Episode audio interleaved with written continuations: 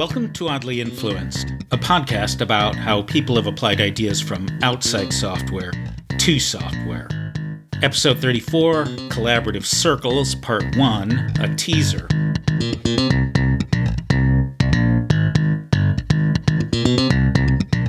This series is about Michael P. Farrell's 2001 book, Collaborative Circles Friendship, Dynamics, and Creative Work. A collaborative circle is, quote, a primary group consisting of peers who share similar occupational goals and who, through long periods of dialogue and collaboration, negotiate a common vision that guides their work. The vision consists of a shared set of assumptions about their discipline, including what constitutes good work, how to work, what subjects are worth working on, and how to think about them. For members of the collaborative circle, each person's work is an expression of the circle's shared vision filtered through his or her own personality. End quote. Let me hasten to add that the groups didn't just dialogue about their common vision, they also talked about and practiced the nitty gritty of concrete techniques.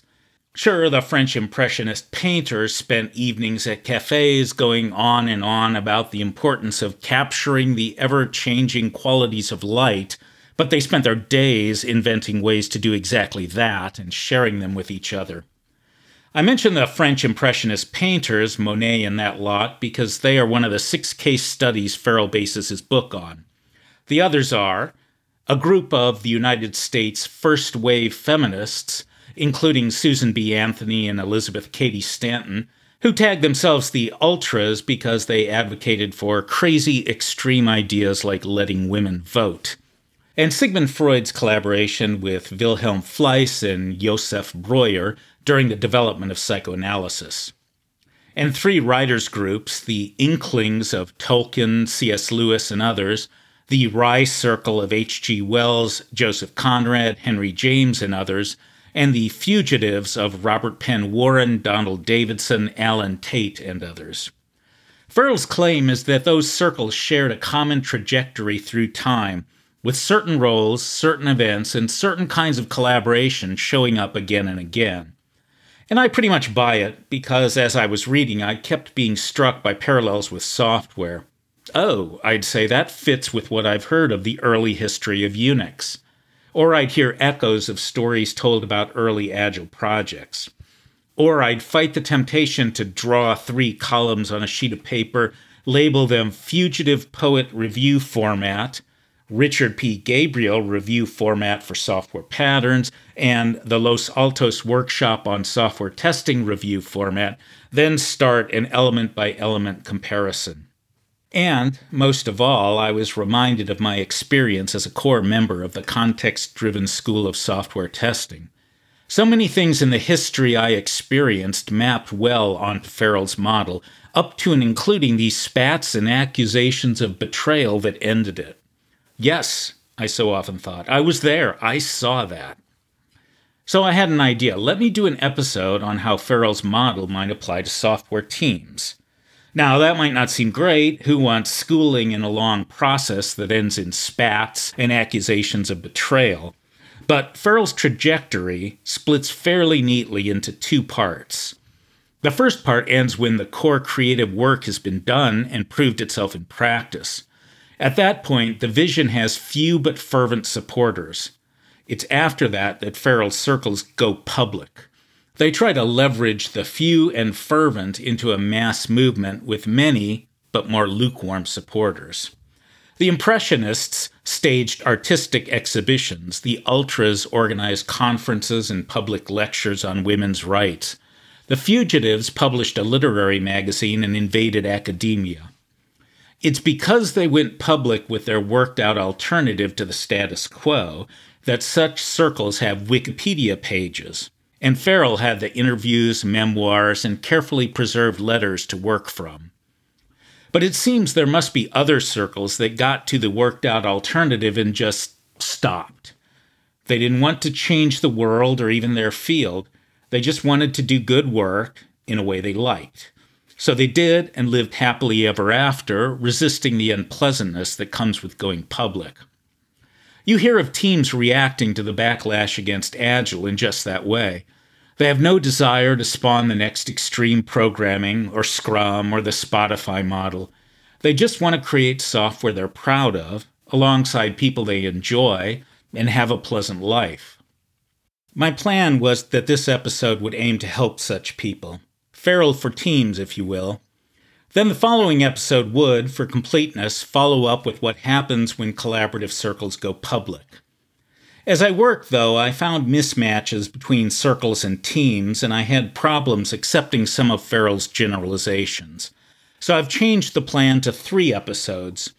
This first one will try to spark your interest with two case studies, but then spoil everything by giving reasons why Farrell's model might be a bad fit for you. I'd hoped to have a third case study, that of the context driven circle, but its other past members are uninterested in comparing our history to Farrell's model, never received or replied to my contact, or still think I'm an untrustworthy, scurvy, scheming wretch. Or all three. After this episode, the next two episodes will be as originally planned. So let's start with the case studies. It's 1862. In France, a state sponsored agency defined what proper painting was. The most acceptable was classical painting. Think of a photorealistic picture of a reclining Venus with cherubs flitting about. Less acceptable were paintings of people in moments of ecstasy, heroism, or suffering. Pictures of peasants working in the fields were the least reputable, but okay. Barely. Notably missing were landscapes, pictures of water lilies, the English Houses of Parliament, or other scenes without people. The agency didn't censor offending art, it didn't have to. It would simply not include such art in each year's big exhibition. The public wouldn't see it, and journalists wouldn't write about it. The middle class wouldn't buy it. Their friends would give them funny look if they hung it in their parlor. So the omitted artists wouldn't sell paintings or get commissions. Enter Claude Monet, 22, Frederick Bazille, 21, Auguste Renoir, 21, and Alfred Sisley, 23. Like many others, they came to Paris to learn their craft and become successful artists. Except they viscerally didn't like the accepted styles. After all, how many pictures of Venus with cherubs does one nation need? They felt they had talent, they were ambitious, and doing the same old thing over and over offended them. They still did need to learn their craft, and Bazille and Renoir met at the studio, that is, tutoring business, of Charles Gleyre. He himself painted in the classical style, but he was more tolerant than most of students with ideas. Bazille and Renoir hit it off. Later, Bazille got Sisley to enroll at the same studio. Bazille is what Farrell calls the gatekeeper a sort of matchmaker who selects compatible people from a wider population. There were other novices at the studio, but Bazille formed his circle from the ones who fit. These three formed the habit of drinking at a particular bar after each day of instruction and practice. Monet joined the group last after his father told him he'd get no more financial support unless he studied with a real teacher. He picked Gleyre because that master was the least oppressive choice, found the other three students congenial, and became something of their leader. Not, I think, the kind of leader who gives orders, but rather the kind of charismatic person that other people want to impress. There's just a certain kind of person who makes other people crave a nod of approval. I've been in meetings that contain Kent Beck or Cem Kaner, and you can just see the body language and glances that reveal everyone else is checking the charismatic person's reaction. It's really striking when you pay attention. Gleyre, though generally tolerant, was still critical of the paintings the circle produced. By doing that, he allowed the circle's as yet vaguely focused rejection of traditional style to become focused on rejecting him. That's common enough that Farrell gives that role a name the tyrant. As time passed, the future Impressionists gained more members and began to have more regularized meetings, held on Thursday nights. Although the meeting was in a public space, a cafe, their two tables were separated from the rest of the cafe by a glass partition, so it was more of a private meeting. Monet describes the meetings like this quote, Nothing could be more interesting than the talks we had with their perpetual clashes of opinion. Your mind was held in suspense all the time. You spurred the others on to sincere, disinterested inquiry and were spurred on yourself. You laid in a stock of enthusiasm that kept you going for weeks on end until you could give final form to the idea you had in mind. You always went home afterwards, better steeled for the fray, with a new sense of purpose and a clearer head. In such meetings, the artists egged each other on toward more radical positions. Monet, as the charismatic leader, pushed them the hardest in unconventional directions, like painting outside instead of in a studio. The big breakthrough came when Renoir and Monet began to pair paint. Quote, in the summer of 1869, Renoir and Monet decided to paint together at a popular watering spot west of Paris. Renoir and Monet usually painted alongside one another, and indeed it is possible to infer who was standing on the left and who was on the right as they did so. In their experiments and dialogue, they converged on a method for capturing the play of light on water. They painted rapidly with short, comma like brushstrokes, and they juxtaposed sharply contrasting unmixed colors. This technique brought a shimmering life to water that no one had ever achieved before. The discoveries they made and the techniques they developed that summer are considered the definitive elements of the Impressionist style. They arrived at the vision as they worked, alongside one another, commenting on each other's work, experimenting, making mistakes, deciding to include some mistakes, and eventually discovering the effects they preferred. Creative innovations emerged not so much from the depths of the unconscious of the men, but from the interaction between them, from the merging of their minds, and from their collaborative search for solutions to the problems that had been defined by the group. I imagine the experience was similar to when Kent Beck and Ward Cunningham pair programmed back in the heady early days of the as yet unnamed extreme programming. The Impressionists' gains were not just a matter of pair work, though. They had to be consolidated by bringing them back for the whole circle to discuss, and by prompting other pairings to do further experimentation. Let's leave that aside, though, and jump forward to 1914 and Vanderbilt University in Nashville, Tennessee, USA. What became known as the Fugitive Poets evolved out of undergraduate bull sessions. The members were not originally poets, but were studying things like chemical engineering, medicine, and banking but they liked to talk about philosophy and literature on Saturday nights. Bull sessions are traditionally open to all, but Donald Davidson, the gatekeeper, began inviting people to the older Sidney Hirsch's home. Hirsch at that point became the charismatic leader. He served to challenge them with his weird and eclectic ideas, though he was replaced in the leadership role once the fugitives focused on poetry. The fugitives were Southerners dissatisfied with the culture of the South which they saw as stuck between people sentimental about a mythical old South of dashing yet genteel aristocrats with happy slaves as decoration, and people who wanted to copy New England and so become, quote, an emerging powerhouse of industry and commerce. I haven't done enough research to say it with confidence, but I have the idea that the future fugitives were thinking, hey, Y'all may not have noticed, but the South lost the Civil War. Maybe we shouldn't ignore what that means going forward. So, they were looking for an alternative to a dissatisfying status quo, just as the Impressionists wanted an alternative to played out styles of painting. I don't know why the fugitives came to focus on poetry, but they did. They had differing opinions about modernist poets like Ezra Pound, Edna St. Vincent Millay, and especially T.S. Eliot. Some liked them, some didn't, but they all seemed to have thought there was something there that might rescue Southern poetry from both pointless nostalgia and Northern rootlessness. That meant that, like so many youths, they embraced something that their stodgy elders didn't, so the fugitives could turn the Vanderbilt faculty into tyrants. Like the early Impressionists, the early fugitives began to have ritualized meetings. Theirs were more structured than those of the Impressionists, centered around formalized discussions of each other's draft poems. Here's a quote from one of the members. Every poem was read aloud by the poet himself, while members of the group had before them typed copies of the poem. The reading aloud might be followed by a murmur of compliments, but often enough there was a period of ruminative silence before anyone said a word. Then discussion began, and it was likely to be ruthless in exposure of any technical weakness as to rhyme, meter, imagery, metaphor, and was often minute in analysis of details.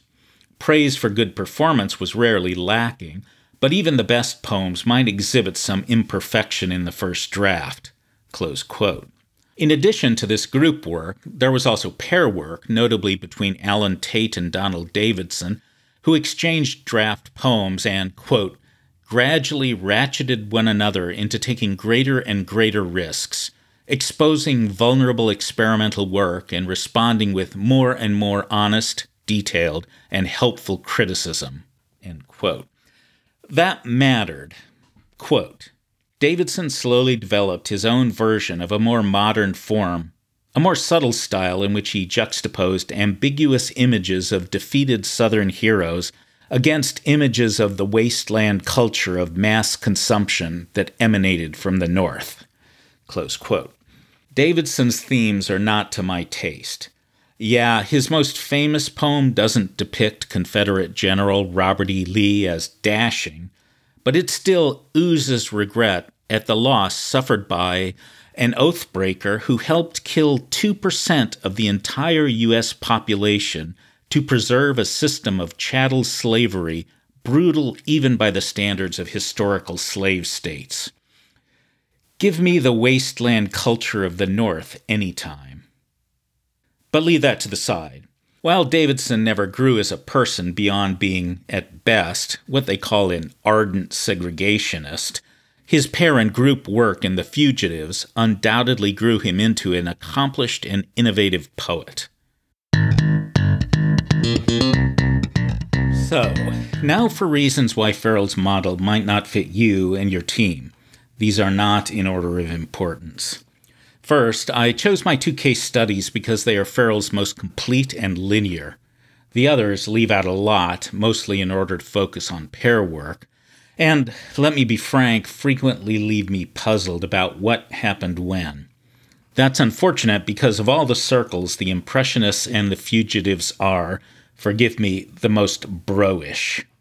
Here's Farrell on the Fugitives quote, Like many male groups, the exchanges had an undertone of competitive sport.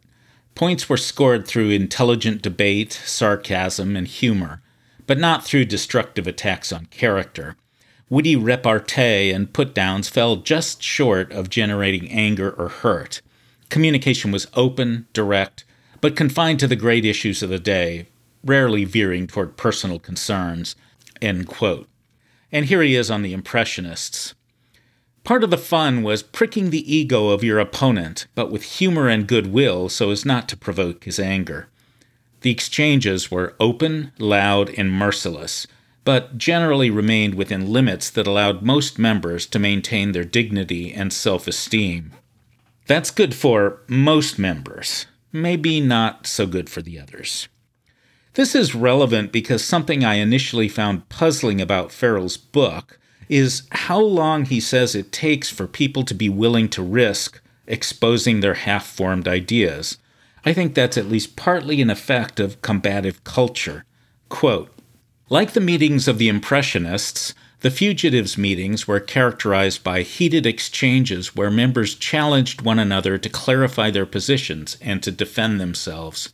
In this combative atmosphere, it is difficult for members to take great risks, present vulnerable new ideas, or suggest totally new directions for the group to follow. A less combative culture, like, I think, the Inklings and the Ultras, or actually probably all of Farrell's less well described examples, might not have had to do such an elaborate dance on the way to establishing trust. But Farrell doesn't really discuss the gaining trust issue in other circles. I hate to say it, but bro culture is treated as the default. My personal experience with the context driven circle was that it had something of the same argumentative style. Tearing someone's argument down is showing them that you respect them enough to take them seriously. Refusing to defend your argument ranges from intellectual weakness to a profound sign of disrespect for your counterparty. I was an awkward fit for that style as I am only irregularly combative. Sometimes I don't rise to the occasion, sometimes my feelings are easily hurt, and sometimes I need to take a different route to understanding. Fortunately, the context driven circle did most of its work over email, and its ritualized in person meetings were highly structured in a way that, among other things, gave people time to think. That allowed me, not generally good at thinking quickly under pressure, to survive as a circle member.